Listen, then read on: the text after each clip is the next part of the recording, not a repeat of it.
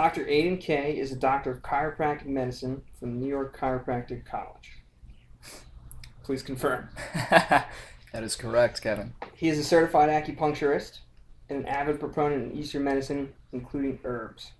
He's a very good friend of mine, and it's an honor to have him here today. It's a pleasure to be your first uh, interview. First question.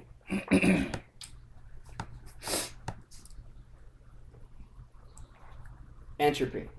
Things fall apart. Machines fall apart, societies fall apart, people fall apart.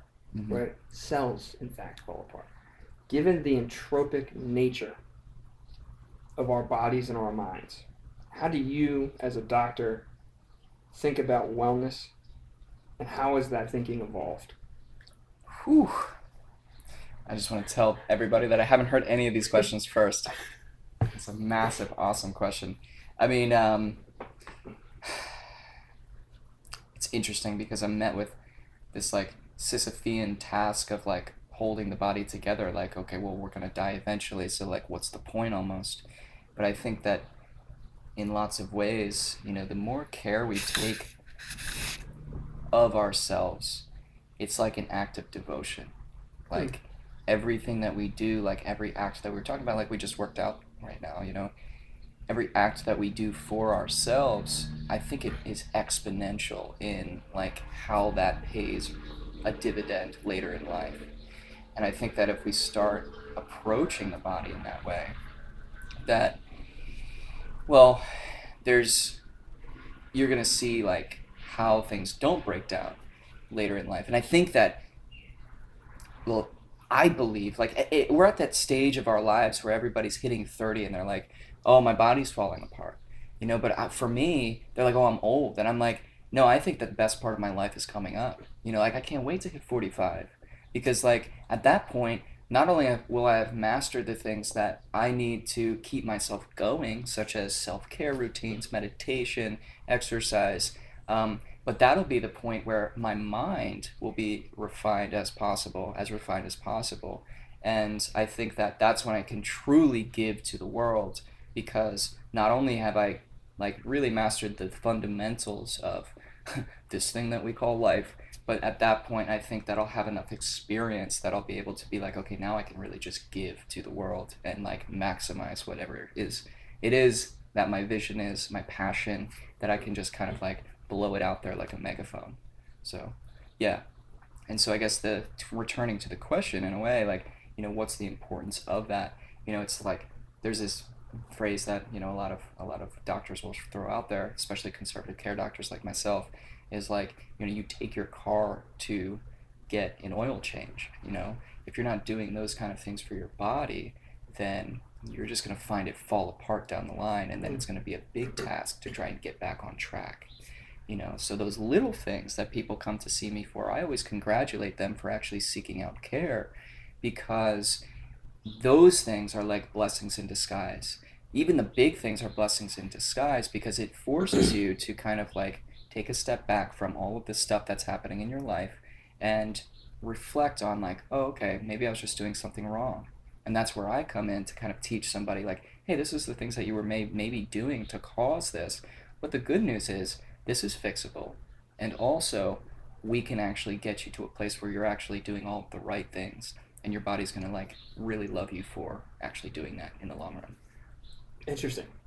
Awesome answer, by the way. thank you Conservative care doctor, very quickly. What is that?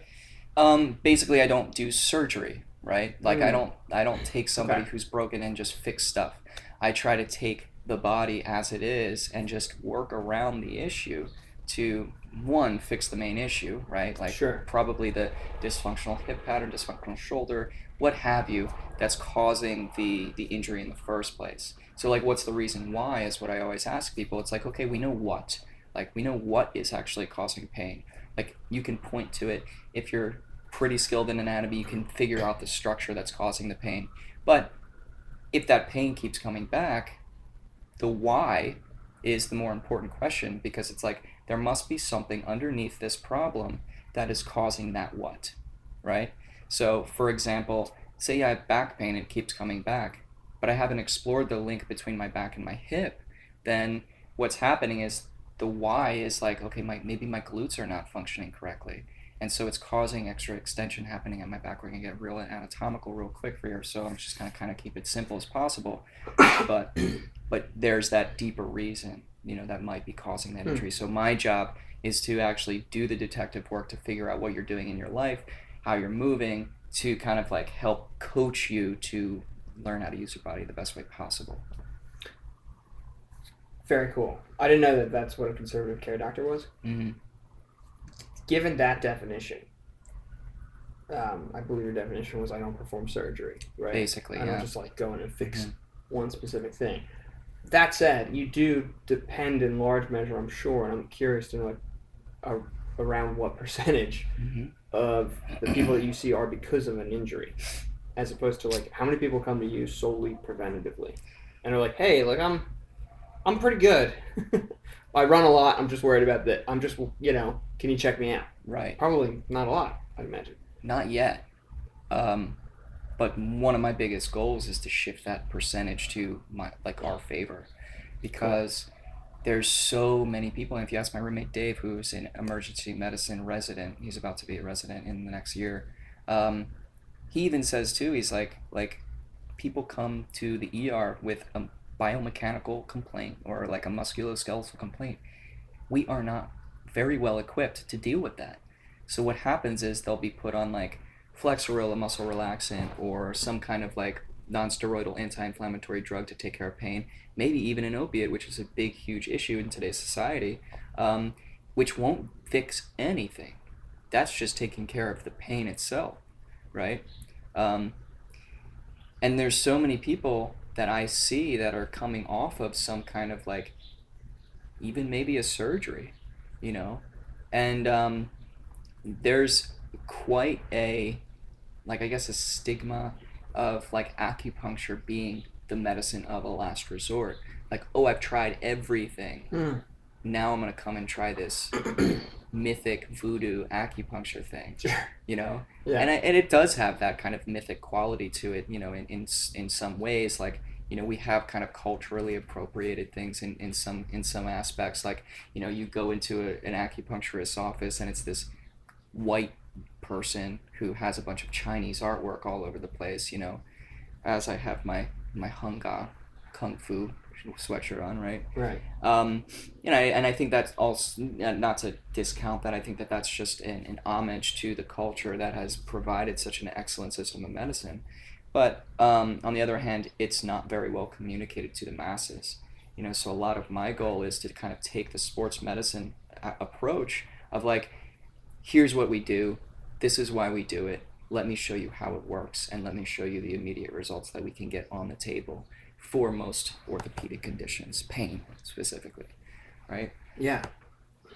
Um, yeah, and I, in a nutshell, I don't, you know, I don't know, your listeners probably don't who, know who I am, but you know, like what we'll do is we'll run people through like a screening, like a muscle test screening. First of all, I don't have any listeners. well, when you do, okay. it's the intention.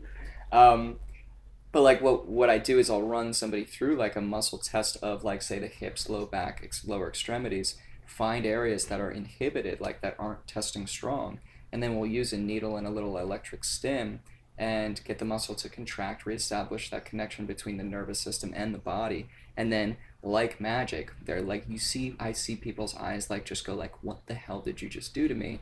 And it's like it tests strong. And i have to show them i'm like do you see this? Now it's the same as both sides right? Um, you know and it's really amazing because now they have access to those dysfunctional those previously dysfunctional muscles. They have access to that and then they can just go about their lives. Movement is huge right? And they can keep moving and now they're grooving a good pattern instead of an old one that was causing an injury. Yeah. Fascinating. Hmm I'm thinking out loud here. This is not planned, but um, that link between sort of your business, the, the business model of your care, hmm being at least in part, in present moment, dependent on injuries themselves or Mhm. concerns, right? sure And of course, you know, the goal is to shift that, and I love that. But that seems to scale almost every, you know, you, brought in Dave and, and the ER, but that most immediately I thought of like nobody's like, hey, I'm doing really well. I just wanted to start seeing a psychologist. Right? Mm-hmm. Do, do you? I wonder if there's any like. I, I wonder if there's any sort of like connection between how we view ourselves in our default modes and just really like the inadequate like use the car analogy but like the ways in which we're we're actually not properly self-assessing Mm. This is a huge thing that I Yeah, thought about. go Um, and this was after we ran that marathon. You know, like you don't really know your weakest link until you've essentially injured yourself. Really, right you know.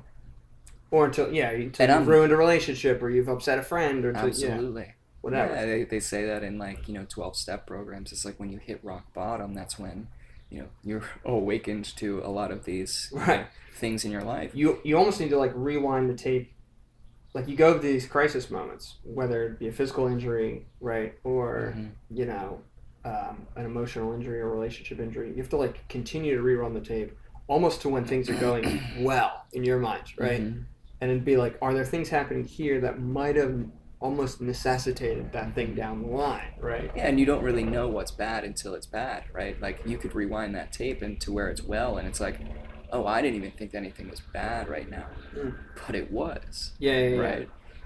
And it's the same thing too with a, the physical body because you're young, you can get away with a lot of stuff, Mm. and I think that here's the thing: most people don't know what it is until they know what it is, but also people just aren't aware enough to really have the deep sense of awareness of their body.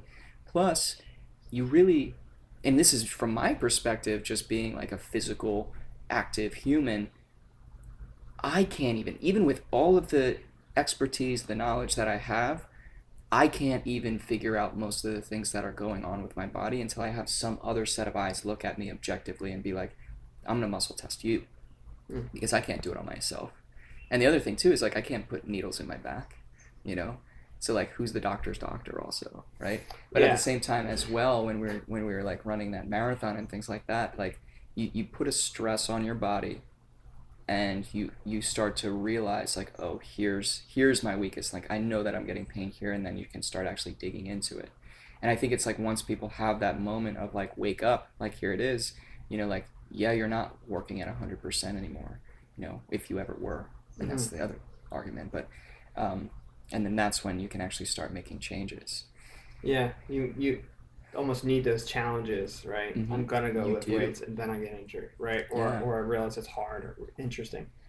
Um, And would, and would we respect, just to kind of throw this Sure. other argument out, out there, if somebody was 100% perfect without ever going through any of those challenges, how would we view that person? I've, I, I would wager that we wouldn't respect that person nearly as much um, as somebody who has kind of gotten to that point right, from the challenges because then they actually know how to like work through things they have the empathy they have the compassion to actually like hold space for other people who are going through those things they're more of a leader in the industry i would say I'm I reference this quote uh, and I come back to this quote all the time from John Milton. mm-hmm. He he has this quote in like two different places. What good is virtue if it isn't tested? mm, yeah And yeah, it's fa- it's fascinating to sort of meditate on that. mm-hmm. Um, absolutely 100% Who's the doctor's doctor should be the name of your first book, by the way. all right That's a done. good one. That's a good one. i plan on writing one soon not soon but soon enough Soon enough. You do a lot of work on yourself, and this has involved work beyond medicine, sort of like mental, psychological, relationship yeah. work. Um, there's obviously like a lot I could ask you about love, sex, and relationships. I guess what I'm most interested in just starting the conversation is, as you've done some of that work, have you come across, and I'm sort of pairing this like with the first question, like your societal perspectives on Mhm. you know, as you do these deep dives into chiropractic, acupuncture medicine, as you do this deep dive into your own psychology, do you then come out of it with these like societal perspectives or like glimpses at, at oh, okay, maybe this is what's going on here?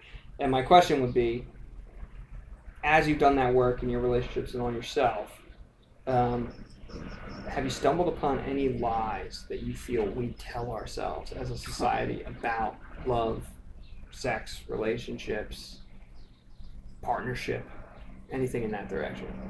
Woof. First of all, Fan- fantastic question. Yeah, I mean, I think it's all a lie.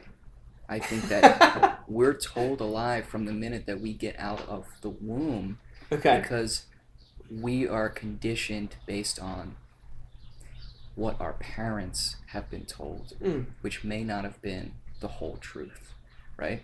So sure, you could get lucky, and you're with parents that are very conscious. Ninety-five percent of the way there. yeah, right. Ninety-five percent of the way there, Right. and they've they've actually addressed some of their own like you know traumas. They've addressed some of their own psychological issues, but chances are you got to do some of that work yourself. And I think that there's a lot of people that are going through this world, and I think that less so now, like less so now with like the like the information age. We have a lot of social media. There's a beautiful like like um, complexity of information out there sometimes, and it's and it's good. Um, but I do believe that there are a lot of people unconsciously going through their life, you know. And if you read any book by like Gabor Mate about like addiction and things like that, it's like what are you numbing yourself with, Hmm. right? Like what are you afraid to feel? What's the pain that you're just covering up, right? And what's that deeper wound that you may have not dealt with that's coming from either childhood trauma or like some stuff that happened in your own life. Hmm. Um, yeah, I mean, lies. I mean, that's the biggest one that I can think of off the top of my head without hearing this question, but I'm sure that there's more. Um, hmm. And sorry, just to name that first lie. What what is that exactly? um, just what that, we're your told. models aren't our model haven't even figured it out. Exactly. Okay. Exactly. And you're conditioned to essentially whatever that is. Like there was times like when in my in my marriage, um, you know, where I realized I, I'm divorced now, but there's times in my old marriage where I realized I was acting like my dad that I vowed never to be like in a relationship.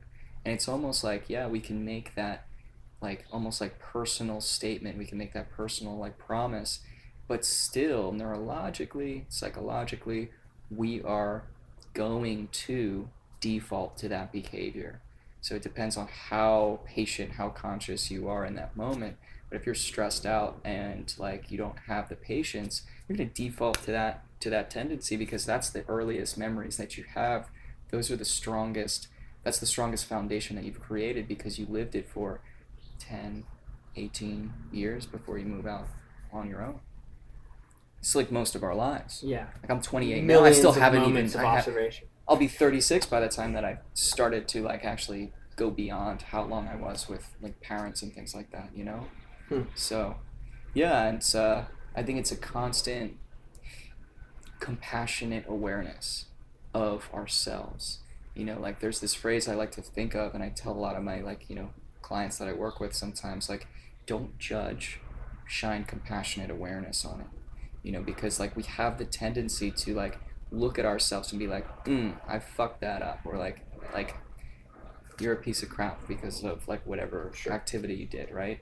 And we can really beat ourselves up but that actually ends up perpetuating the issues that we have.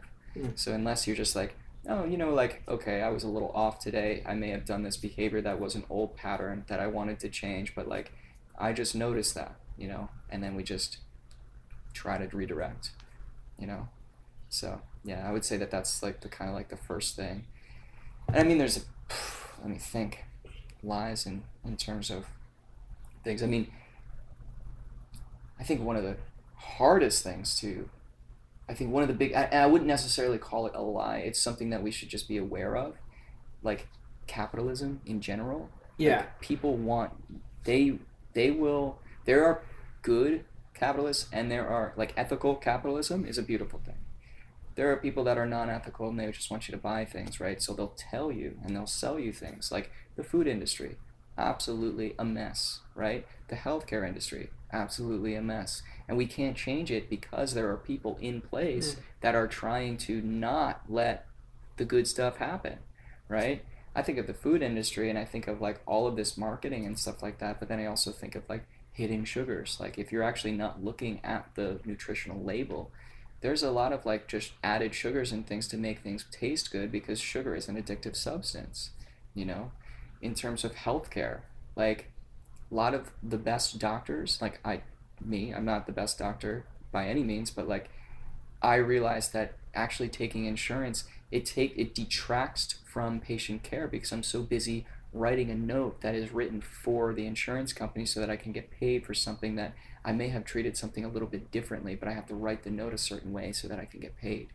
Mm. Right? It's wild. And you spend more time doing that than you actually spend treating patients sometimes. Right? So if you want somebody to be a good doctor, you should have them doing the 10,000 hours of patient care and not the 10,000 hours of learning how to write a note to get paid. Sure. Right? Interesting. Yeah.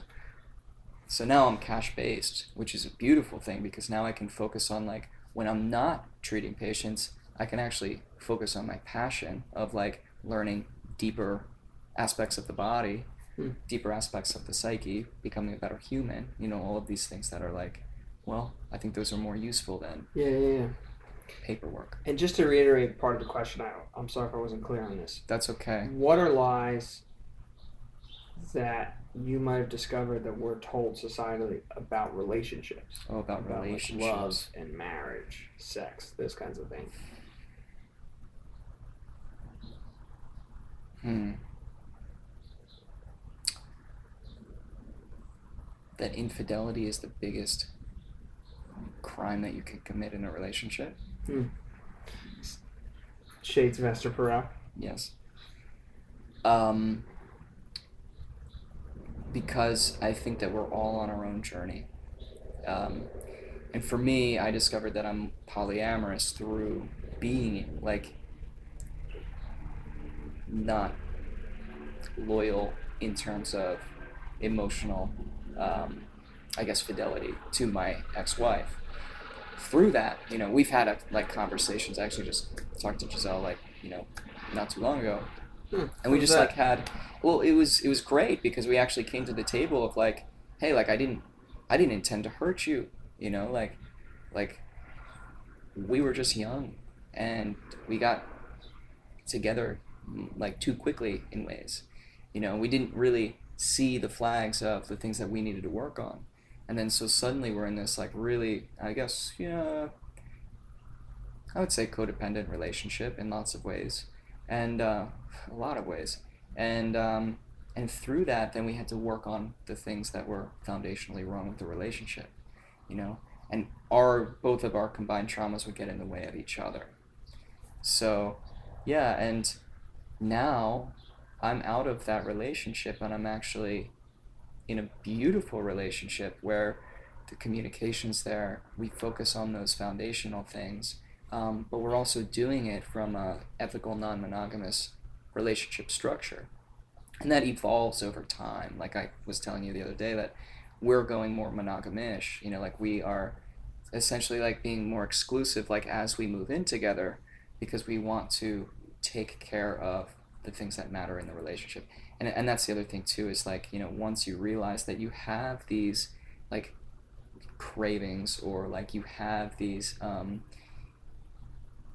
I guess I guess craving is a good word, but it doesn't really hit the like the feeling that I want because it seems kind of like lustful. Mhm. Um, it's it's not evil. Like Yeah, you're not doing it right. for like a bad reason. It's just a part of you, you know. And so it took me like a while to realize that aspect of myself. Um, but yeah, I mean, like if you think of like all of the advice on the internet, you think of how infidelity is portrayed in Hollywood. It's like the biggest crime you can commit in a relationship. Um, when that may mean deeper things about either the person or like it may not be that that person is doing it because he doesn't love you and that's the thing and that's what esther perel talks about which i really resonated with because it's it's a cry for like a loss of identity within a relationship so Yeah. and sometimes maybe ending the relationship or taking time away from that relationship is a good thing Hmm. because you allow that other person to get their identity back and become that person that you wanted in the first Right. place, right? Yeah, I think the way she puts it is something like you. It's not that. I forget exactly how she puts it, and I'm paraphrasing, but it's something like, if there's a transgression, it's almost like this this desperate attempt to Mhm. break out of the identity that you've sort of confined yourself to in the relationship, Right. or to get back to an identity that you feel like you've lost in the relationship. What she's spec- what she's Yeah. really says is that your identity has become the relationship, Right. which is what I found. It was because I was working for Giselle's parents, right?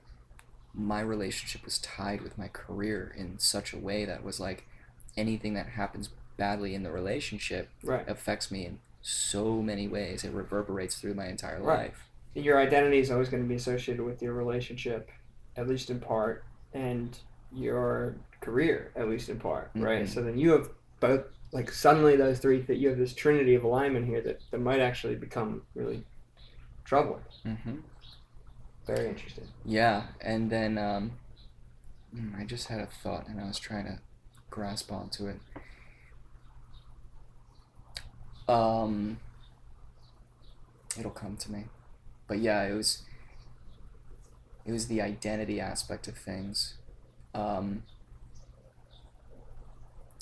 I mean, there's so many things too. I mean, just like coming at this perspective of life and it's interesting like as i come at from this perspective as somebody who has learned what it is to be polyamorous or like practice an ethical non-monogamous relationship style i look at all of the people in the world like relationships things like that and you know non-judgmental but it's like there's some things where it's like that relationship style really works to work through some of those deeper traumas of like potentially abandonment wounds of potentially like codependency um, because it's like you're almost forced to work through those emotions within the context of the relationship Hmm. now it doesn't necessarily mean that like you are polyamorous and you, you have to do this but it is a healthy way to kind of like work through some of those tendencies without just you know it's so funny because it's like i see people who it's like oh i got out of a relationship now i'm single well being single is essentially you're polyamorous Yes. right and so like they're just doing that you know but they're not doing it ethically right because they're not communicating like oh i am sleeping with a few people and um, i hope that's okay with you because i am single and i'm looking for a little bit more freedom right now in my life right that's never communicated because it's just like oh i'm single like it's kind of like it's expected maybe or like Sure. you just don't want to approach like a, a harder subject but then through that if you did you would actually like really be much better at communication in the long run. You know and you would make you would make your partner feel like oh wow this person really does care about me because he's willing to communicate these more difficult things potentially. Um, and you know that's just my opinion but that's what i kind of discovered through like coming Yeah. through this lack of communication in my relationship to now having like an abundance of it right?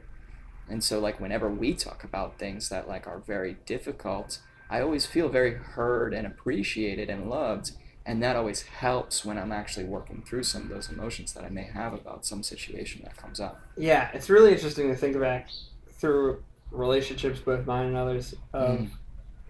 moments of breaking up being this very binary sort of spectrum where it's like you either watch your friends become sort of introspective and transformative in the moment of a breakup, whether Mhm. they were the catalyst or not, um, or you watch them just like really rock and roll hard, revert back to Yes. like, and you almost see like this Esther thing. It's like, what what do they feel like they missed? mm-hmm. they kind of kind of like binge on whatever those things are. Um, and unfortunately, to your point, it's like we, we sort of depend on this like really volatile um, catalyst as opposed to like, is there a way to do that in a relationship? And that's it seems almost like baked into a really intentional polyamorous relationship Yeah. that you're like hey like the relationship is something that that we work you know like it would sound kind of new agey i think to sit Mhm. down in a monogamous relationship or on a date at the beginning of a monogamous relationship and be like this is a training ground for us to become better people, more loving, right, et cetera, et cetera, et cetera, right? Yeah. You know, and I think and that, they'd be like, if it were an SNL skit, it'd be like, no, actually, I, I only think that once we break up, and then I'll then I'll really do all the work on myself. right? It's too, it's funny. There's two things that came up. I'll see if I can remember both of them. But um, the one thing that you said was like, yeah, people like get, get out of this relationship and they fall into old patterns. It's like that's when they're numbing all of their problems. And it was really interesting what when me and Giselle were speaking, she actually for the first time since we've broken up, she was like, I take responsibility for like actually perceiving you as somebody like the idealized version of a partner. You know, like she saw me as somebody that I was never ever going to be, right? and uh, I think that we do that a lot. Mm. You know, like we we get into this beautiful, like we have these this beautiful fusion of energies. You know, like we're in the new, the like you know, a term that they use in the ethical non-monogamous community was is like um, new relationship energy, right? So it's like the when you meet somebody, you're you're like, ah, oh, this person's amazing, like they do all this stuff that we that I like. Yeah. They might do things that I like here, right? Like you start to create these like fantasies or like these idealized versions of the other. That's like that does get carried into a lot of like the extended relationship sometimes Mm. in a lot of in a lot of ways. And I think that that's what's so powerful, but also something to be aware of about like entering into a new relationship Yeah. because we have the opportunity to be like, you know, we see all this person for all of these beautiful things, and there's maybe even more beautiful things, but we don't see them for like the nitty gritty human that they are, and that they may actually be working through some things. You know, they may actually, you know, not wake up at five in the morning and like kick ass every single day. You know, maybe they like take a lazy day. You know? Sure. And like, how how do you judge that? Like, do you judge that, or do you actually just see them as like a, a human? You know, and how does that affect you? Yeah. Campbell talks a lot about like projections, Mm-hmm. right? Okay. It's like here comes. It's like if you see somebody and you imme- you immediately feel really strongly for them, Mhm. you can like almost rest assured, even if you feel really negatively about them. In either case, you can rest assured that you're all you've got to be projecting onto Mhm. them, right? Mhm. Um, and he's like, he was speaking at a different time, so I think relationships kind of happened a lot faster, where you kind of meet somebody and like have that fe- have, be in that new relationship energy for not that long before you then got married. Mhm. Yeah. Um, and he talks about like you sort of have this ideal, and then like here comes this fact. Here comes this, you know what I mean? Here comes this fact about this person, and he's like, it does not correspond with the ideal Right. and and it's like the the this poor little fact like what are you gonna do with it when it shows up right Yeah. this beautiful person or this wonderful person you know it is going to despite all their their great moments is going to be x in a bad moment right whatever that Mhm. might be and what do you do and he sort of says like you know compassion is the, really the only solution to that where it's like as opposed to like sticking them to that ideal and being like well like the word that we use we don't use this word as much it's kind of an old-fashioned term but like in regards to like relationships not working out it's like i i was disillusioned. And it's like we want the illusion back right. right? I was disillusioned. I thought she or he were these things right? Mhm. and it's like I want I want that back. I want that trap back where I just thought they were this really simple, wonderful thing, right? Yeah. And now they're this complex, messy thing, messy thing. And, and you know, he sort of points to compassion being the, the solution, albeit, you know, Makes much easier sense. to say said than done. I, I think it's an interesting thought exercise to think about in relation to what you're saying. What if I'm thinking like a philosopher? Mhm. What is love, Mhm. right? Versus if I'm thinking as an anthropologist and I'm just describing what my friends mean when they talk about love, Mhm. right? Or they're- say they're falling in love. Mhm. It's really interesting to think about the difference between those two answers Absolutely. right? Where it's like a philosophical love or Christian love or Buddhist love, you know, like a really high spiritual love, Mhm. right? Like, um, and I know Poe Amory talks about, you know, like loving sort of like God and like, like loving indiscriminately, kind of, right? Um, versus when people we know actively fall in love, I'm not so sure that's what they're feeling. So then the question is like, well, what are they feeling? What is that? Yeah, it's interesting. Like, I'm not a huge fan of this term falling in love, you know? Because it's almost like you, you don't have a say in it in a lot of ways. You're like drawn into like this this love. Um, In some ways, you don't though, hmm right? You're just kind of, oh, there's that person walking across the street, and I am hooked, hmm or I'm certain my suddenly my gaze is lingering, right? yeah. Um, what is love versus falling in love? And I think What do you think love is theoretically versus practically? Hmm. Well, it ties into what I was saying before about, I guess, what we perceived. You know, what what everyone writes love as. You know, like our parents explaining things to us. For me, like I had to discover love because you know my parents were you know emotionally divorced from a very early age, and so I've had a lot of experience, I guess, like uh, trying to figure that out. Mm. Um, and for me, I can only speak from my own perspective. Like, love is that compassion, you know, willing to see somebody else for maybe their faults and accepting them anyway.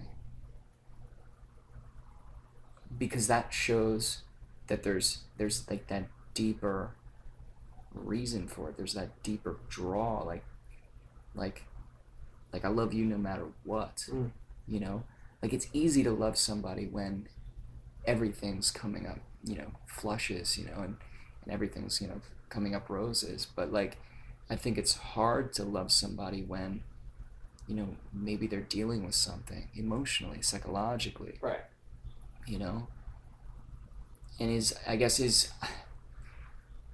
i think maybe people like balance that and they'll say is this worth this? You know? Yes. right? Yeah. i don't necessarily see it like that. I, I think it's it's it's how somebody makes you feel you know? And i think that that is worth like everything. We also have to understand that like humans are not static.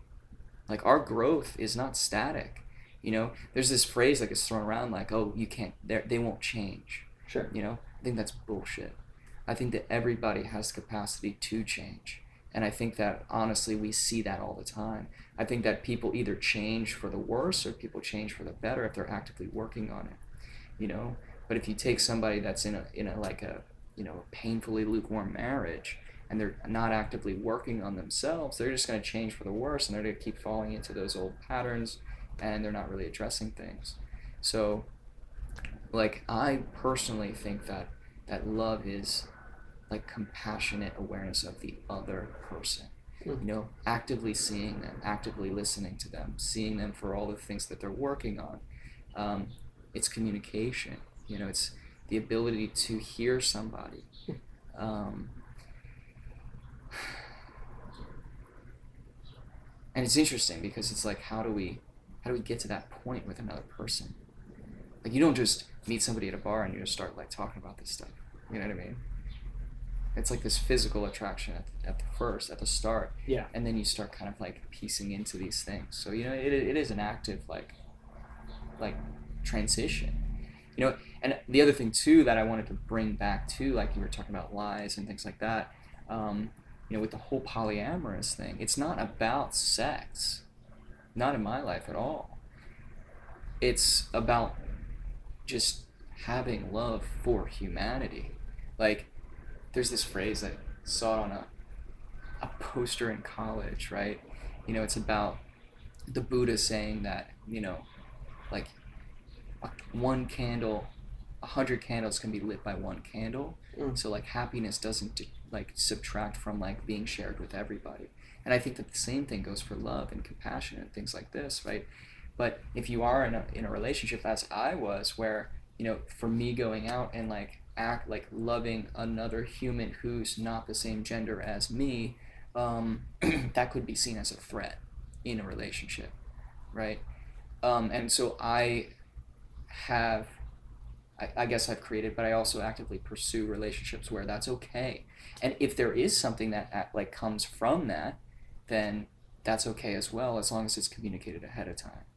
You know, like for me, the relationship is not like I have this person, then I'm going to go out and sleep with somebody else and meet somebody at a bar and have a drunken hookup.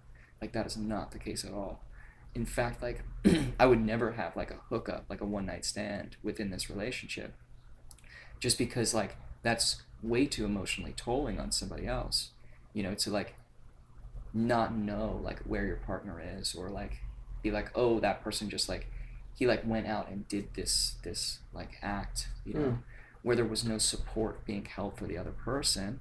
Um, also, like there's a lot of other considerations that go into it, like does that other person that you just slept with have like a clean STD check, like health health history, you know, like that's something that okay, well your actions don't don't affect are, are now affecting other people in your relationship network, right, or hmm. whatever how whatever it looks like. Um, so you do have this uh, like deeper responsibility for not only yourself but for the other for your partner and and other people in the relationship. So so yeah, it's it's not it's not a I think that that it gets a bad rap of like okay, well, it's purely like a I got to get my rocks off with as many people as possible. And I'm sure that there's people that practice it that way and they call it polyamory or ethical non-monogamy and they're not really ethical about it and that might be because they may not have the language they might may not have the support system that's there.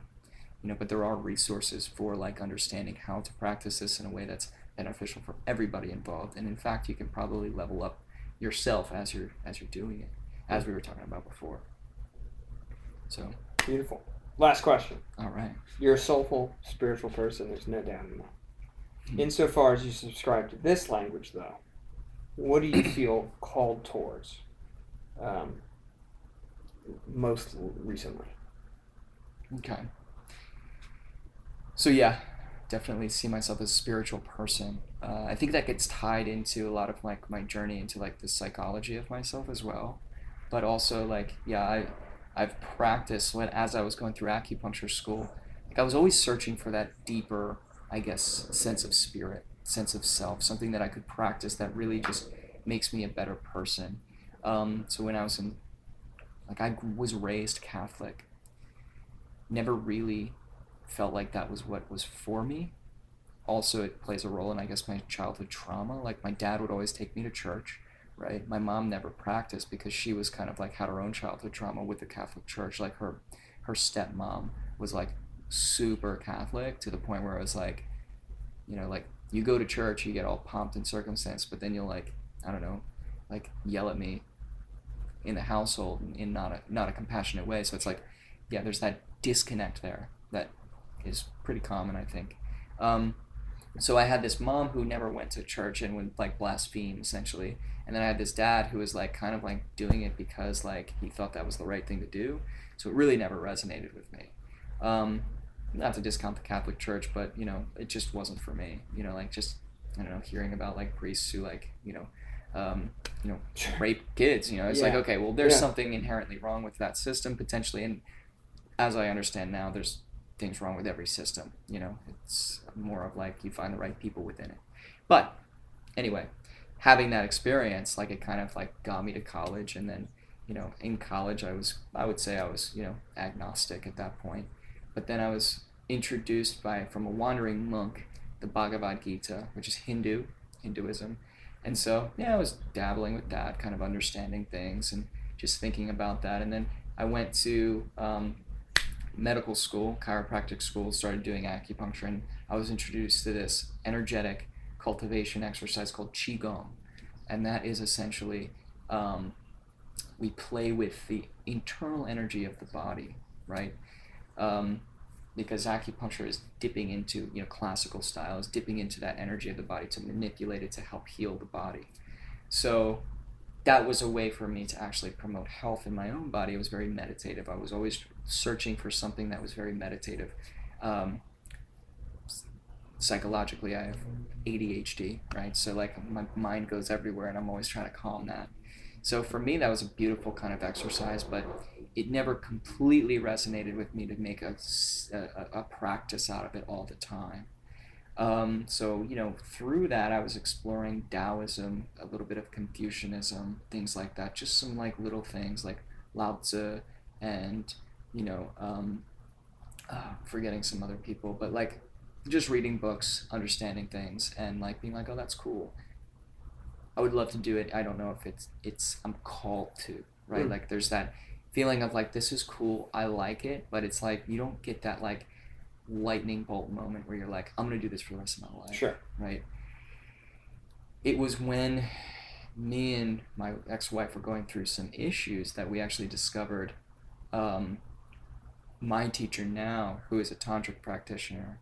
So um, through the experience of my divorce, um, you know, working on myself, but I also was working with my teacher now, Amanda.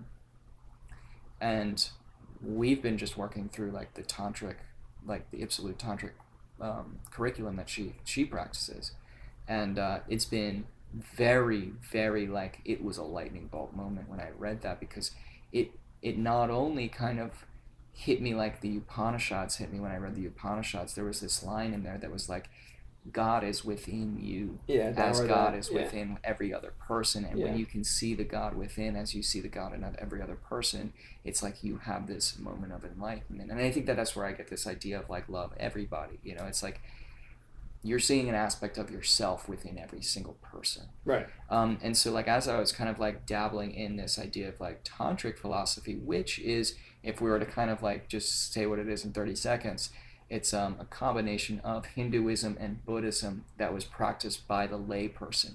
So you don't have to be a Buddhist monk and give up all worldly, you know, things that you do, secular things that you do.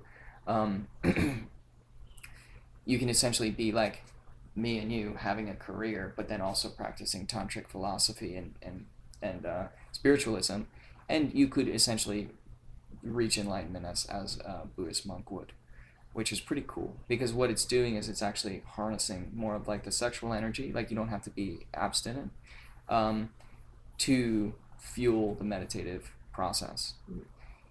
Now it's related to Hinduism because it does work with the chakras. Okay, so you're actually le- learning to like awaken all of these different energetic centers in the body. Um, and I guess what it really resonated with me was it, it just hit me in this like lightning bolt moment. Like as I was going through this huge breakup, this big like exploration of like the dirty parts of myself, essentially. You know what uh, Carl Jung is uh, The shadow. non um, insterquilinis invenitur, right? I, I forget what it is, but yeah. In filth it will be found, Yeah. right? And so, like, you know, when I heard, uh, um, oh, what's his name? Uh, Jordan Peterson talk about it. He paraphrases it as like, the things that we want most in life are found in the places we least want to go, Sure. right? And so I was in that place where I was exploring those things Yeah. with Amanda, Yeah. and I was Turning over the rocks. twelve step program, and um, and it was like whoa, like because there was this line in this tantric text that I was reading at the time that was all about Ananda, and it's Ananda is this Sanskrit word for for the bliss of true reality, all right, and we were talking about lies before, but it's like the stuff that you were taught, like that may not be real truth. Um, when you find the real truth, like the reality of the universe or whatever circumstance you're in, there is this moment of bliss. Mm. How are you able to see it, right? And so through this like terrible, like externally, like everybody would be like, dude, your life just fell apart, right? But I was happy about it because through it, it actually awakened me to all of the stuff that I one needed to work on, but it also got me out of a situation where I was just perpetuating my old patterns Sure. you know and so through that i was like wow like all this stuff excuse me is like manifesting for me in all of these beautiful ways and i had a chance to kind of like separate change and proliferate like like Hmm. grow from this you know so yeah and in that way i've been practicing tantra for about nine months now you know and I see myself doing that probably for the rest of my life. Hmm. You know, now tantra gets gets a bad rap for being this like sexualized philosophy, this sexualized like I guess religion spirit. and there is an aspect of that within it because I was saying like you can harness sexual energy to kind of like open up the chakras and things like that. But and again, there are good people that practice it and there are not great people that practice it, I'm sure. Right? As with anything in life. But I think that if you are paying attention to the actual philosophy of the spiritual practice, then you are 100% practicing it the way it's supposed to be practiced.